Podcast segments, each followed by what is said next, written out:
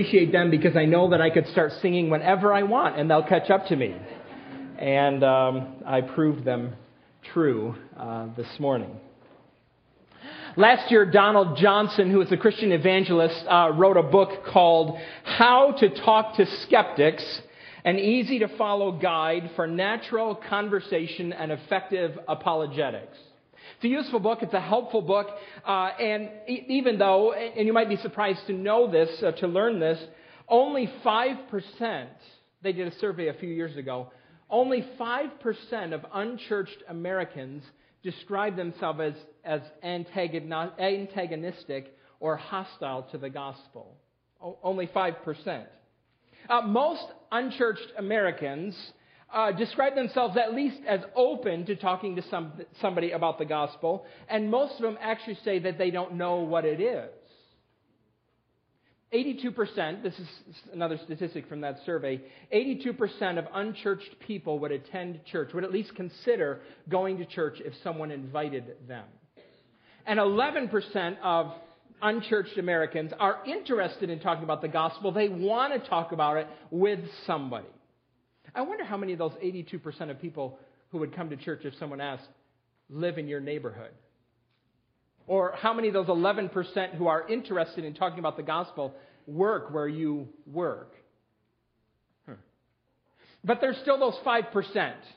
And if the statistic is right, too, there's 21% who are somewhat resistant. So Johnson wrote this book. And in his book, he lists 6 reasons why people reject Christianity. I don't think this is based on a formal study that he's done, but Donald Johnson over the years has talked to thousands of people who are not followers of Jesus Christ, and this is a summation of some of his observations, the top reasons why he observes in people's lives they reject Christianity. I wonder how well you know how the people around you who aren't followers of Christ, wonder how well you know how they think.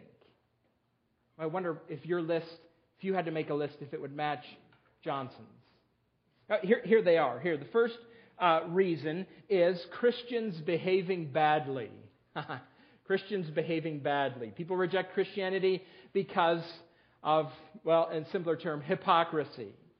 Let me quote from Johnson for a moment. People who call themselves Christians can be jerks. There is just no way around this fact. From sign-wielding preachers of hate to motorists with fish stickers who flip obscene hand gestures, believers don't always show much gentleness and compassion. This turns people away from Christianity.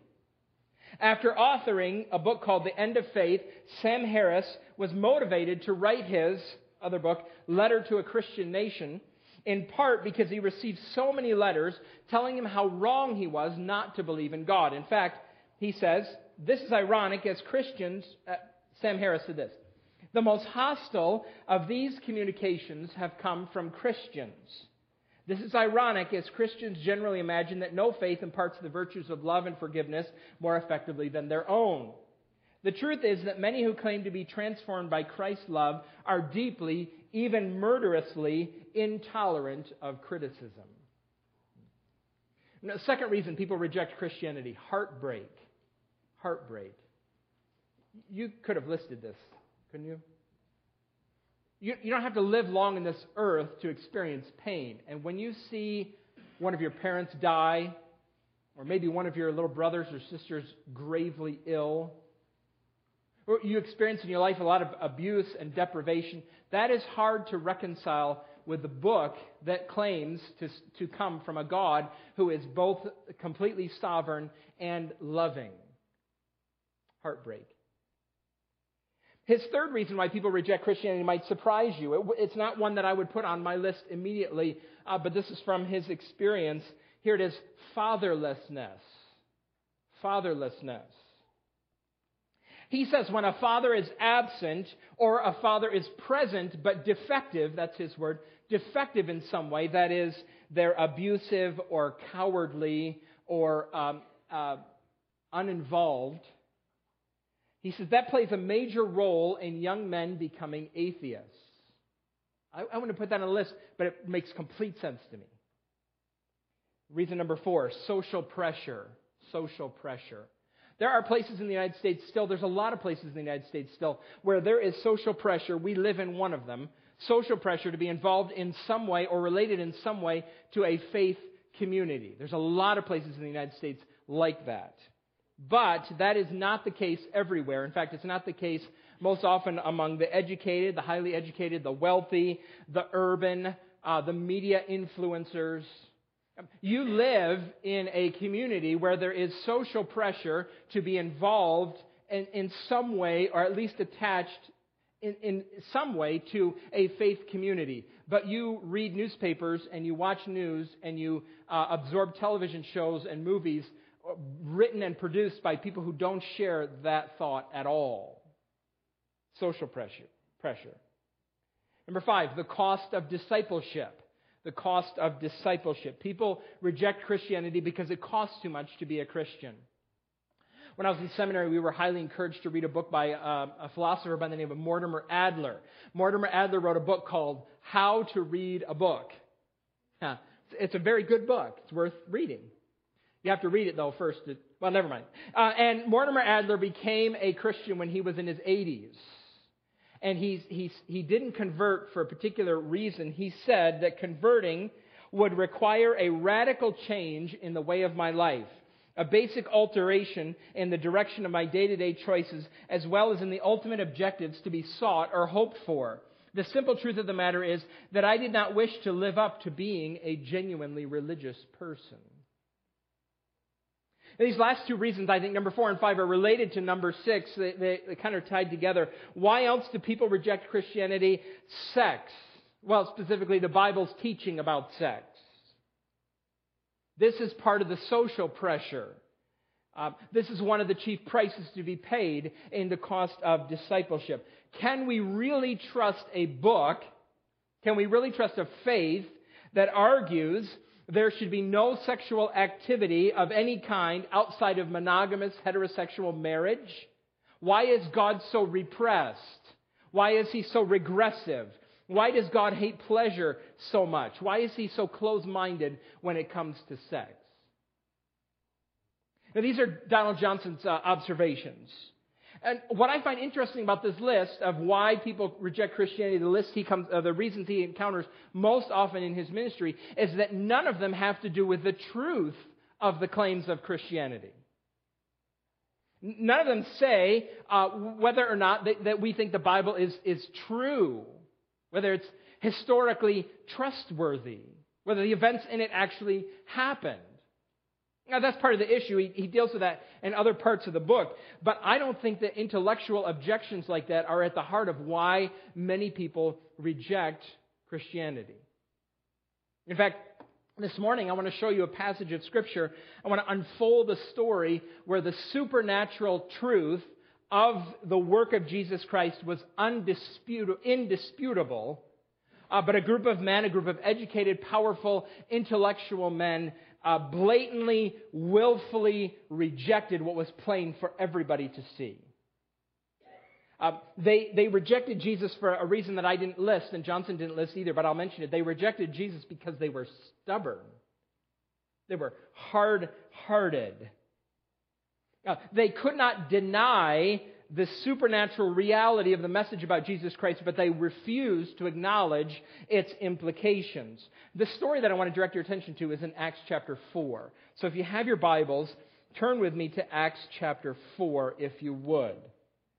Acts chapter 4. Every week I know that there are people in the congregation who have not yet crossed the line of faith. And maybe, I already mentioned one of the two reasons why you have not yet crossed the line of faith. My hope today is what I want to do is I want to help you make sure that the reason that you haven't crossed the line of faith is not the same as these men in Acts chapter 4. I want to take that off the table. I want to take stubbornness or hard-heartedness off the table. Or if at least you're going to go with that, I want you to at least move in that direction with your eyes wide open. Now, what we have here in Acts chapter 4 is the third scene of a four-scene act. We started talking about this a few weeks ago. Act 1, or scene 1, Peter and John, move into the temple, and on their way in, they heal a man who has been sitting by a door of the temple begging for about 30 years. And everybody in town knows this man, and everybody knows about his disability and that he sits there every day. And he's miraculously healed. What happens then, scene 2, Peter explains what has happened, and he says that it is through faith in the name of Jesus that this man was healed. Now, our scene follows that sermon, and it describes for us the response of the Jewish leaders. These are men who refuse to acknowledge any connection between Jesus and this miracle. And I think the best way to unfold this text, I want to walk through it slowly. We're going to read a couple verses, and I want to stop and talk about them, and then we'll read a couple more. If you're taking notes, you notice there's no more blanks on the page. I'm just going to meander, with purpose, through the text a little bit. So you can follow along in that way. Again, we're going through this because if you are a skeptic, don't make the same mistake that these men made. And if you have crossed the line of faith, this story is here for you to help you answer a basic question. What does it mean when people reject Jesus? What happens to God's plans? Are God's plans inadequate because there are so many intelligent, powerful, intellectual, influential people who reject the gospel? Does that mean that God's plans are inadequate? Well, let's read here. We'll start with the first two verses of this story. Acts chapter 4, verses 1 and 2. The priests and the captain of the temple guards and the Sadducees came up to Peter and John while they were speaking to the people. They were greatly disturbed because the apostles were teaching the people, proclaiming in Jesus the resurrection of the dead. Now, here are the main characters in the story, the religious elite in Jerusalem. They're the priests, the captain of the temple guard. The temple complex, remember this is a massive complex, had about 200 Levites and priests who acted as security forces, and they were there to make sure that everything in the temple happened calmly and peacefully. And the captain of the temple guard was second in authority in the temple only to the high priest. And then there are Sadducees. The Sadducees were the political elite in Israel. They ruled. They controlled the governing council, the Sanhedrin, which we're going to talk about in a minute. All the high priests were Sadducees. The Sadducees owed their authority to the Romans, and they wanted to make sure that everything happened so that the Romans were happy. They did not want the Romans reasserting their control, taking power away from the Sadducees. The Sadducees also are somewhat anti-supernatural. They don't believe in resurrection at all, which I've told you this before. This is how you can remember them. They don't believe in resurrection, which is why they're so sad, you see. Okay? Yeah, I'm sorry. That's better than Scott's long joke. I'll just say that. If you could just keep that. Now, these are the main characters, and the text describes their hostility, right? The text says in verse 1, they came up. They were outside the crowd. They weren't listening to Peter and John, and they came up. That's an aggressive word as it's used in the Bible. They came up to them aggressively. These men are upset. They're disturbed. They're perturbed. They're frustrated. These are men that, hey, they thought they had cured the Jesus problem, but the Jesus problem keeps rearing its ugly head. They thought that when they crucified him 50 or so days ago, that he and his followers would just melt into the crowd like every other pretend Messiah. They're frustrated. You know what this frustration is like when you think you solve a problem and it keeps coming back over and over again. I've told you about my ineptitude in fixing problems around my house. You know, the tool that I use most often in my house to fix things? My telephone. I call people and ask them to come and help me. But occasionally, I try to fix things, and it's frustrating when it doesn't work. You have that faucet that leaks under the sink, right? You fix it one day, and you go back and look at it, oh, man, didn't work. I got to try something else, or in my case, more duct tape, and I got to do something else to try to fix it because over and over again, this problem just happens. That's what happened to these frustrated men. In particular, they're upset because Peter and John are proclaiming in Jesus the resurrection of the dead, the resurrection of doctrine they don't believe in, and Jesus, the person they crucified. This is not what they have in mind for what should be happening in the temple. So they respond. Verse 3 says, they seized Peter and John, and because it was evening, they put them in jail until the next day. What does this mean? Not even 4 chapters into this book, where Jesus told them to be witnesses all around the world. We're 4 chapters in, and they're in prison. This is not, though, a sign that God's gospel is going to be easily contained. In fact, that's why verse 4 is here. Verse 4 is a report of how many people are believing, just in case you think that Peter and John being in prison is a sign that the gospel isn't going to move. You should understand, Luke puts this in here. Oh, the gospel is growing. It's growing. In fact, 5,000 men in Jerusalem, not counting the women and children, are followers of Jesus Christ. They believe the message. That number, 5,000 men plus women and children, should remind you of another story in the Bible, right? How many people did Jesus feed? We're up to a few days in to the birth of the church, and already we're back to those numbers. Look at verse 4. But many who heard the message believed, so that the number of men who believed grew to about 5,000. The story continues. The next day, the rulers, the elders, and the teachers of the law met in Jerusalem. Annas, the high priest, was there, and so were Caiaphas, John, Alexander, and others of the high priest's family. They had Peter and John brought before them and began to question them. By what power or what name did you do this? So this is a meeting here, an official meeting of the Sanhedrin. The Sanhedrin was, in ancient Palestine, a combination legislative and judicial body. They were like the Supreme Court and Congress all in one. That was this official body. It was presided over by the high priest. He was the one, most important member, and then there were 70 other priests, Sadducees, Pharisees, Levites, scribes, made up the Sanhedrin. Now, do you recognize any of those names here in verse 6?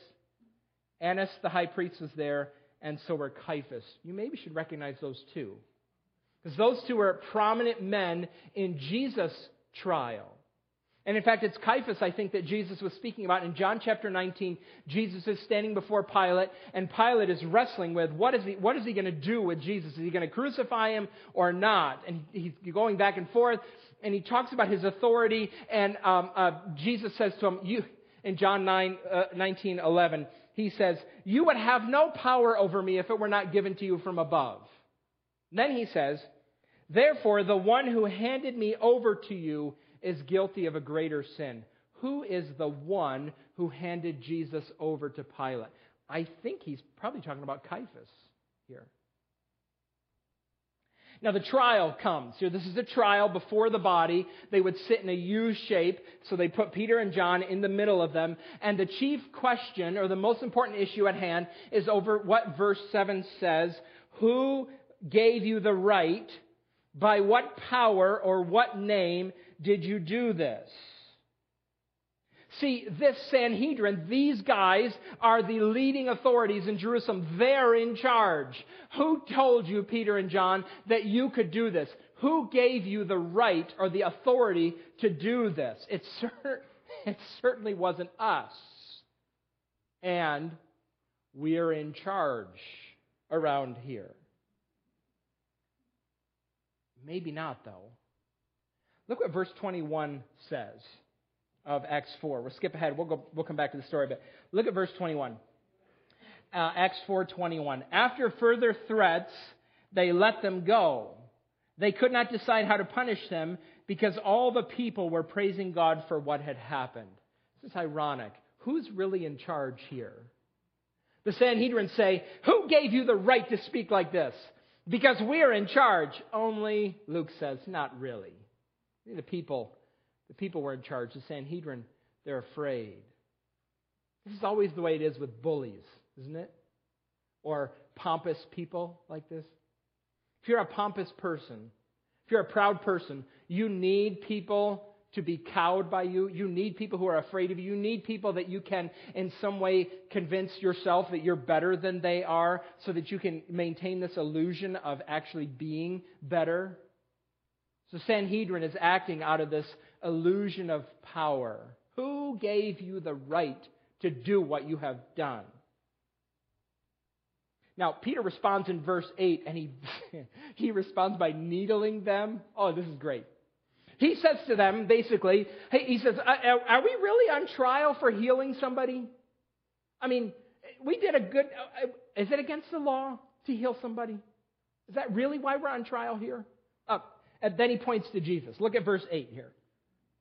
Then Peter, filled with the Holy Spirit, said to them, "Rulers and elders of the people, if we are being called to account today for an act of kindness shown to a man who was lame and are being asked how he was healed," at parenthesis, "is that really why we're here, men? Come on."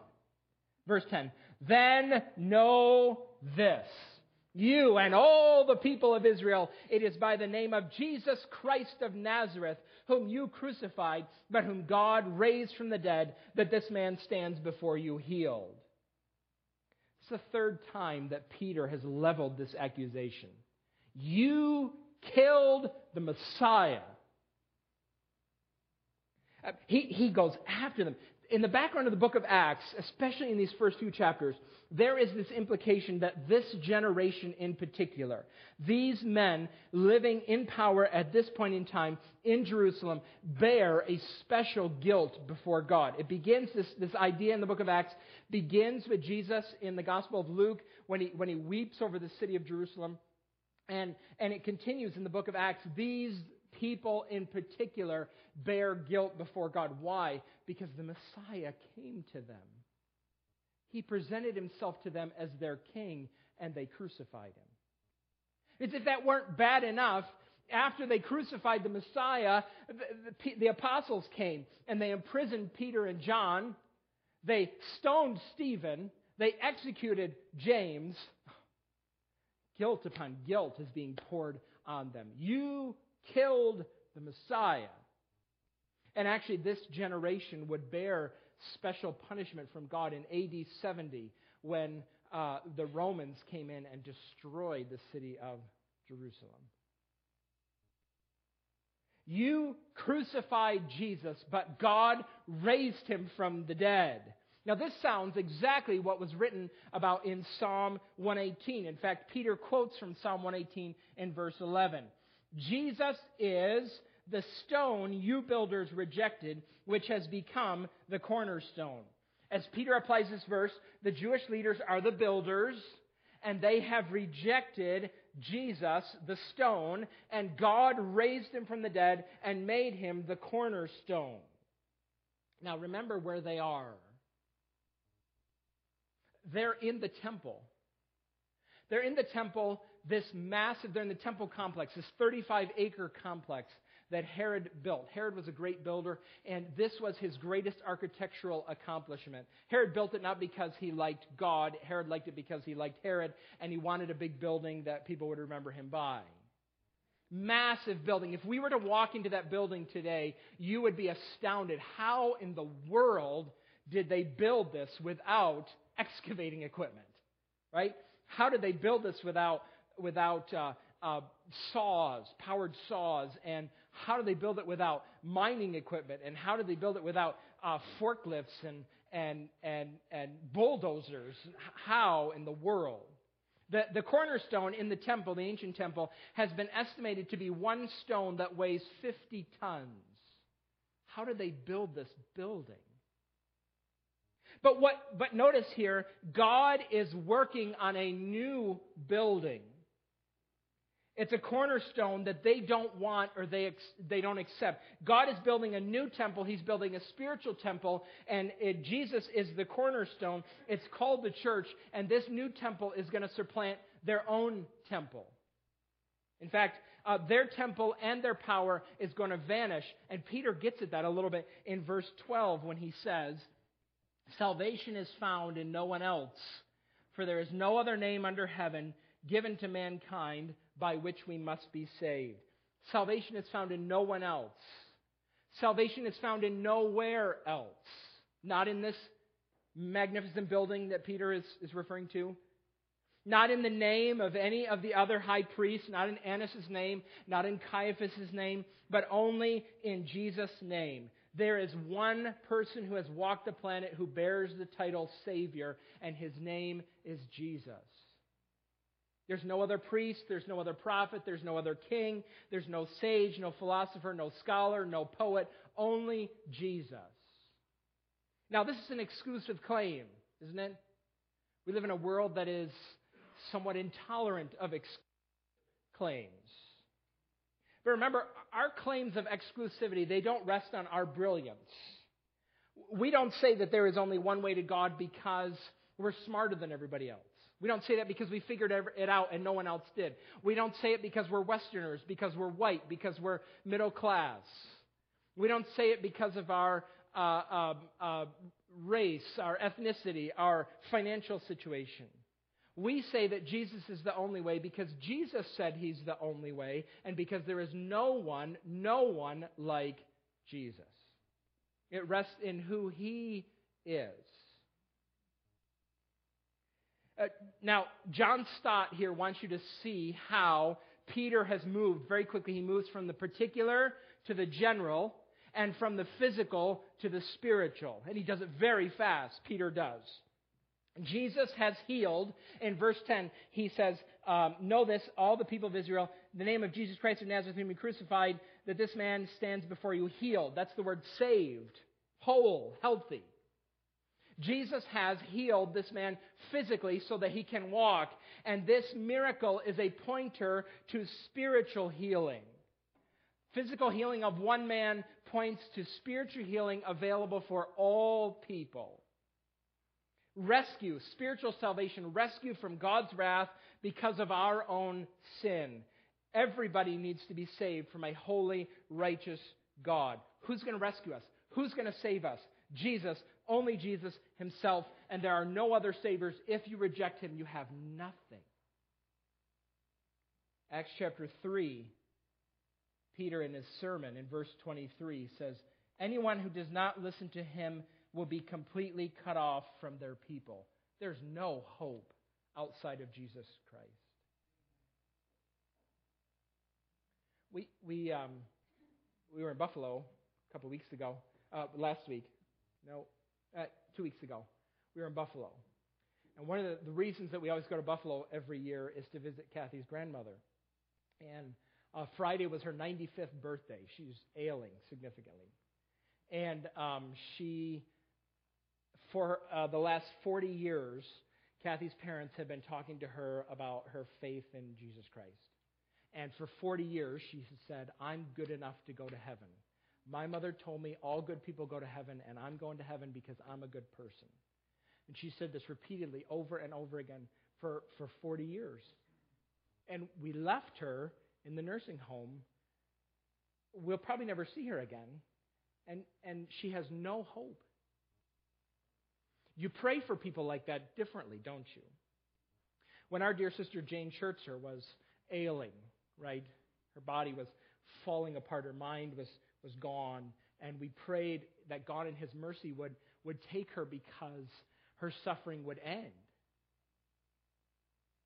How do you pray for my great-grandmother-in-law?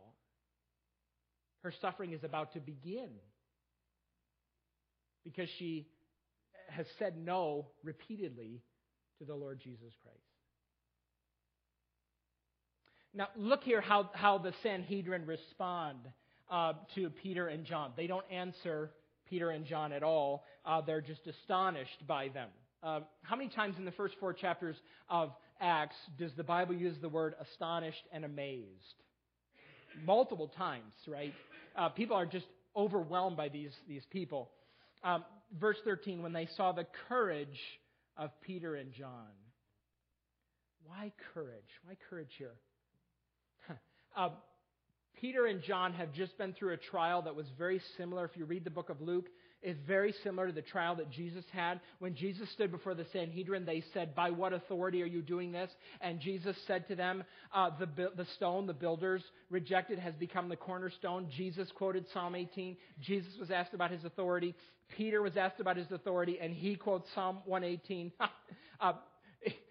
Peter knows what they did to Jesus, and he's doing the same thing that Jesus did. That's courageous. When they saw the courage of Peter and John and realized that they were unschooled, ordinary men, they were astonished, and they took note that these men had been with Jesus. But since they could see the man who had been healed standing there with them, there was nothing they could say.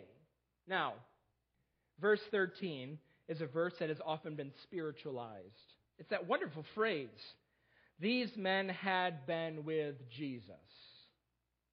Don't worry about how much schooling you've had. All you need to do is be with Jesus, and he will make you qualified to do anything in his name. Well, that's not quite how the verse is meant to be applied.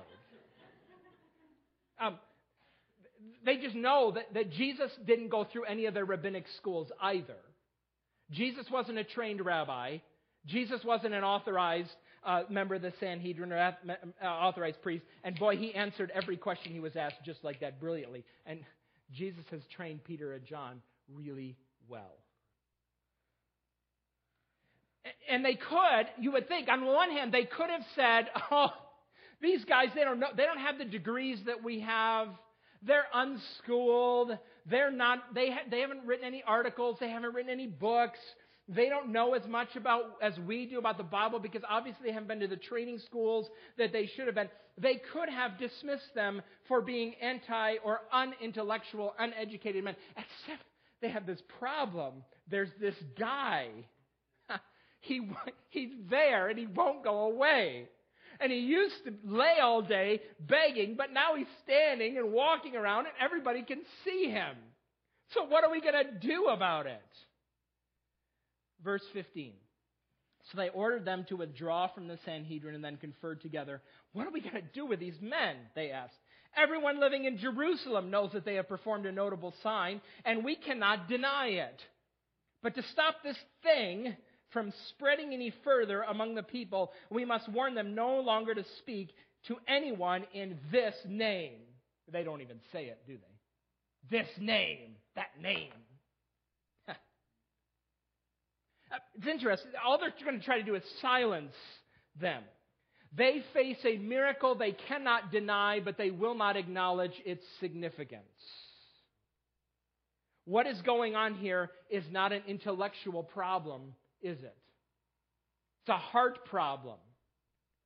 They know without a doubt that this man has been healed. A miracle has happened. They won't acknowledge its significance. Do you know what's interesting about this strategy here? That's missing. Actually, it's missing from all the beginning chapters of the book of Acts. Why doesn't the Sanhedrin try to disprove the resurrection? Right? Why doesn't that come up? Because over and over again, Peter has been saying that because this man is healed and because the Holy Spirit has come, it's a sign that Jesus has risen from the dead. Jesus is alive. Jesus is alive. They said over and over again. Why doesn't the Sanhedrin or any of these religious leaders try and find the body? Because they could cut them off at the knees, couldn't they? Couldn't they silence Peter and John? Oh, Jesus is alive. You think so? Look over here, boys, at what we have. See if you recognize that face. Why didn't they do that? Well, now Matthew tells us the official story that they were passing around, the religious leaders. They had said that the disciples had stolen the body. It was a story they made up. Interestingly enough, in this trial, they didn't pull that out here. And if they could have at all produced the body, the Sanhedrin, they could have silenced Peter and John. The Gospels tell us that Jesus was buried in the tomb of Joseph of Arimathea, who was himself a prominent member of the Sanhedrin. Don't you know that when Peter and John left the room, they all looked at Joseph and said, this is your fault. You and your stupid tomb. What's wrong with that thing? Is there a trap door somewhere? You know, why? This is your fault, Joseph. Not everybody in the Sanhedrin apparently believed like they all believed. There were some, even among the Sanhedrin, who believed in Jesus. It reminds us, if you're going to adequately face the claims of Christianity, you have to deal with a resurrection. You have not adequately pushed Christianity down or away until you have dealt with the resurrection of Jesus Christ. It's a historical claim. Unlike any of the other religions in the world, the major religions in the world, Christianity rests on a historical episode that the God of the Mormons could have revealed the Book of Mormon to anybody. Joseph Smith was not necessary. Allah could have revealed the Quran to anybody. Though Muslims believe that Muhammad is his greatest prophet, Allah could have used any other prophet, any other person to reveal his book to. And in no way do the claims of Buddhism rest on the actual existence and life of Buddha. But Christianity is about Jesus and his historical, that really happened in time and space, resurrection from the dead. And unless you deal with that, you have not adequately pushed Christianity away. I love what Wolfhart Pannenberg says. He says about the resurrection, the evidence for Jesus' resurrection is so strong that nobody would question it except for two things. First, it is a very unusual event. And second, if you believe it happened, you have to change the way you live. People have tried to write over and over again the definitive book arguing why Christianity, why Jesus didn't rise from the dead. Time and time again, they've set out to write that book, and usually they end up writing a book that proves that Jesus did rise from the dead. Happened to Josh McDowell. Happened to Lee Strobel. It happened to Lou Wallace. You know the name Lou Wallace? Lou Wallace was a Civil War general who did not believe in the resurrection, and after the Civil War, he set out to prove it. He was so overwhelmed by the evidence that he actually wrote a book, a novel instead, actually about a young Jewish man who met Jesus, and his life was transformed by it. It's a little novel, maybe you've heard of it. It's called Ben-Hur. That's not a movie. Well, it is, but it was a book first. And as it doesn't go without saying, the book is better. The resurrection is the lens through which all the other objections to Christianity should be interpreted and evaluated. Follow me here for a minute. The resurrection is just a few steps away from Christians behaving badly. If you think Christians behave badly and for that reason you're not becoming a Christian, well, let me tell you how the resurrection relates. See, the resurrection of Jesus Christ happened after he was crucified, and he was crucified for our sins. Christians are not Christians because they have attained a level of perfection. To be a Christian is to admit that you can't meet a standard.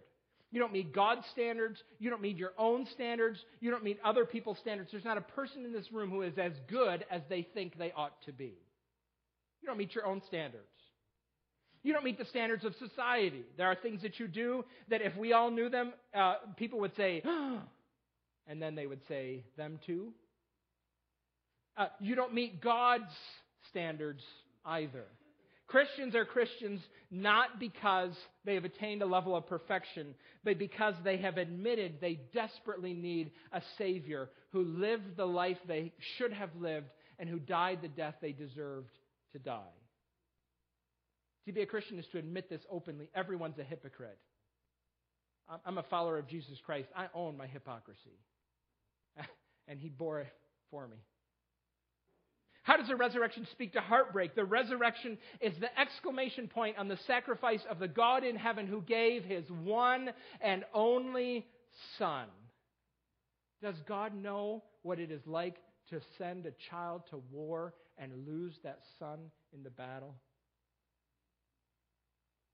How does the resurrection speak to us about the cost of discipleship? It's the resurrected Savior who says, come and join me on the Calvary road. And if we're conformed in such a manner to his crucifixion, we will also be conformed to his resurrection. It doesn't matter what objection you have, start at the empty tomb and work your way toward it. You cannot really grapple with the claims of Christianity until you face the resurrection. And again, remember these men in the story. There was a miracle they could not deny, but they would not acknowledge its significance. It's not an intellectual problem. It's a stubborn problem. It's a hard-hearted problem. They're fools. If Jesus rose from the dead, it changes everything. Why have you rejected Christianity? Isn't it more than merely intellectual? The sobering truth of this passage is that your rejection of the gospel does not derail God's plans. God does not look down from heaven and say, oh, that person's not a Christian. What am I going to do now? Heaven does not collapse. Eternity will not fold in on itself because you will not trust in Jesus Christ. There will be consequences, though, for you to bear. Now, let's look at how the story finishes here. Verse 18. Then they called them in again and commanded them not to speak or teach at all in the name of Jesus. But Peter and John replied, "Which is right in God's eyes, to listen to you or to him? You be the judges. As for us, we cannot help speaking about what we have seen and heard." After further threats, they let them go. They could not decide how to punish them because all the people were praising God for what had happened. For the man who was miraculously healed was over 40 years old. Now, Lord willing, we're going to come back to this passage in a couple of weeks. This is one of the places in the book of Acts. Acts 5 is the other place where we find the foundation for Christian obedience to conscience as opposed to Christian obedience to the state. And we'll talk about Obamacare and all that stuff in a couple weeks when we come back to this. Well, that's a direct application of this verse. And we'll come back to that in a few weeks. We recognize God has established authority in the state, in the church, in the home, and he also has established the limits on the authority in the church and the state and the home. And we're going to talk about where those limits are. We'll come back to this passage. But notice here, who speaks for God in this passage? Who has the right to speak? Who is actually leading here? It's not the Sanhedrin, it's Peter and John. They must speak because God himself has commanded them to speak. They are bound by him. As I was reading this, I thought of a letter that we got that I got this week from a friend of mine named Dick. Many of you know Dick. He lives overseas. And he had a conversation with someone. He was talking to them about what it means to be a follower of Jesus. And one of the men he was talking to got really mad, quite upset with him about this. So the conversation didn't end well, and Dick went back the next day to try to talk to him again about it and maybe smooth things over a little bit. And he said to the man, "Do you know why I have to talk to you about Jesus? Do you know why I do that all the time?" He says, "I am bound by God to speak." He said, if I'm right, someday you and I are going to stand before God. And I don't want you standing next to me and turning to me and say, "You knew and you didn't tell me? Why didn't you tell me?" Dick said, "I tell you because I am bound by God to tell you." We're bound by him to speak, even when it makes other people angry. And in the end, these religious, these intellectual, these intelligent men are powerless. They cannot deny the miracle that happened, but they will not acknowledge its significance. They're stuck by their own choice. They're lost. And they will lose their power. They will lose their place. I wonder if you're on the same path that they're on. If you're not a follower of Christ because you don't understand the gospel, I'll do everything I can to explain it to you. Over and over again, I'll try to explain to you this wonderful mystery of how Jesus died on the cross for our sins and rose again. I'll do everything I can to explain it to you, if that's the problem. But if you're not a Christian because you're stubborn, because you refuse to believe, you will not embrace the implications, the significance of it, I have nothing else to say to you except with compassion and conviction. There is salvation in no one else.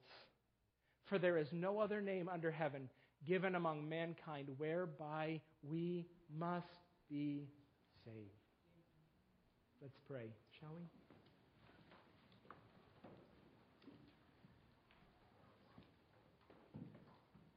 Lord, we confess to you, we read about these hard-hearted men. And, Lord, we confess that hard-heartedness comes at times to all of us easily. Father, we don't like some of the implications of the fact that Jesus rose from the dead.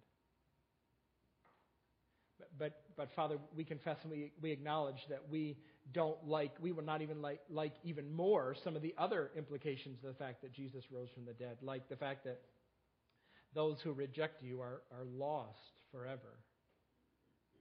O Lord, would you give us eyes to see if it's true, the statistic, those 11% of people around us who are longing to talk to somebody about Jesus Christ. And would you grant us courage like you did to Peter and John to speak? Because we are taught by the Lord Jesus himself. Thank you, dear Father, that you are sovereign and that your plans are not overturned by our rejection of you. Heaven doesn't cower before a skeptic's complaints. You are great, and your Son, Jesus, will come back someday, and every knee will bow, every tongue will confess that Jesus is Lord, and it will be to your great glory. We pray these things in the name of Jesus, saying, Amen. We're going to stand.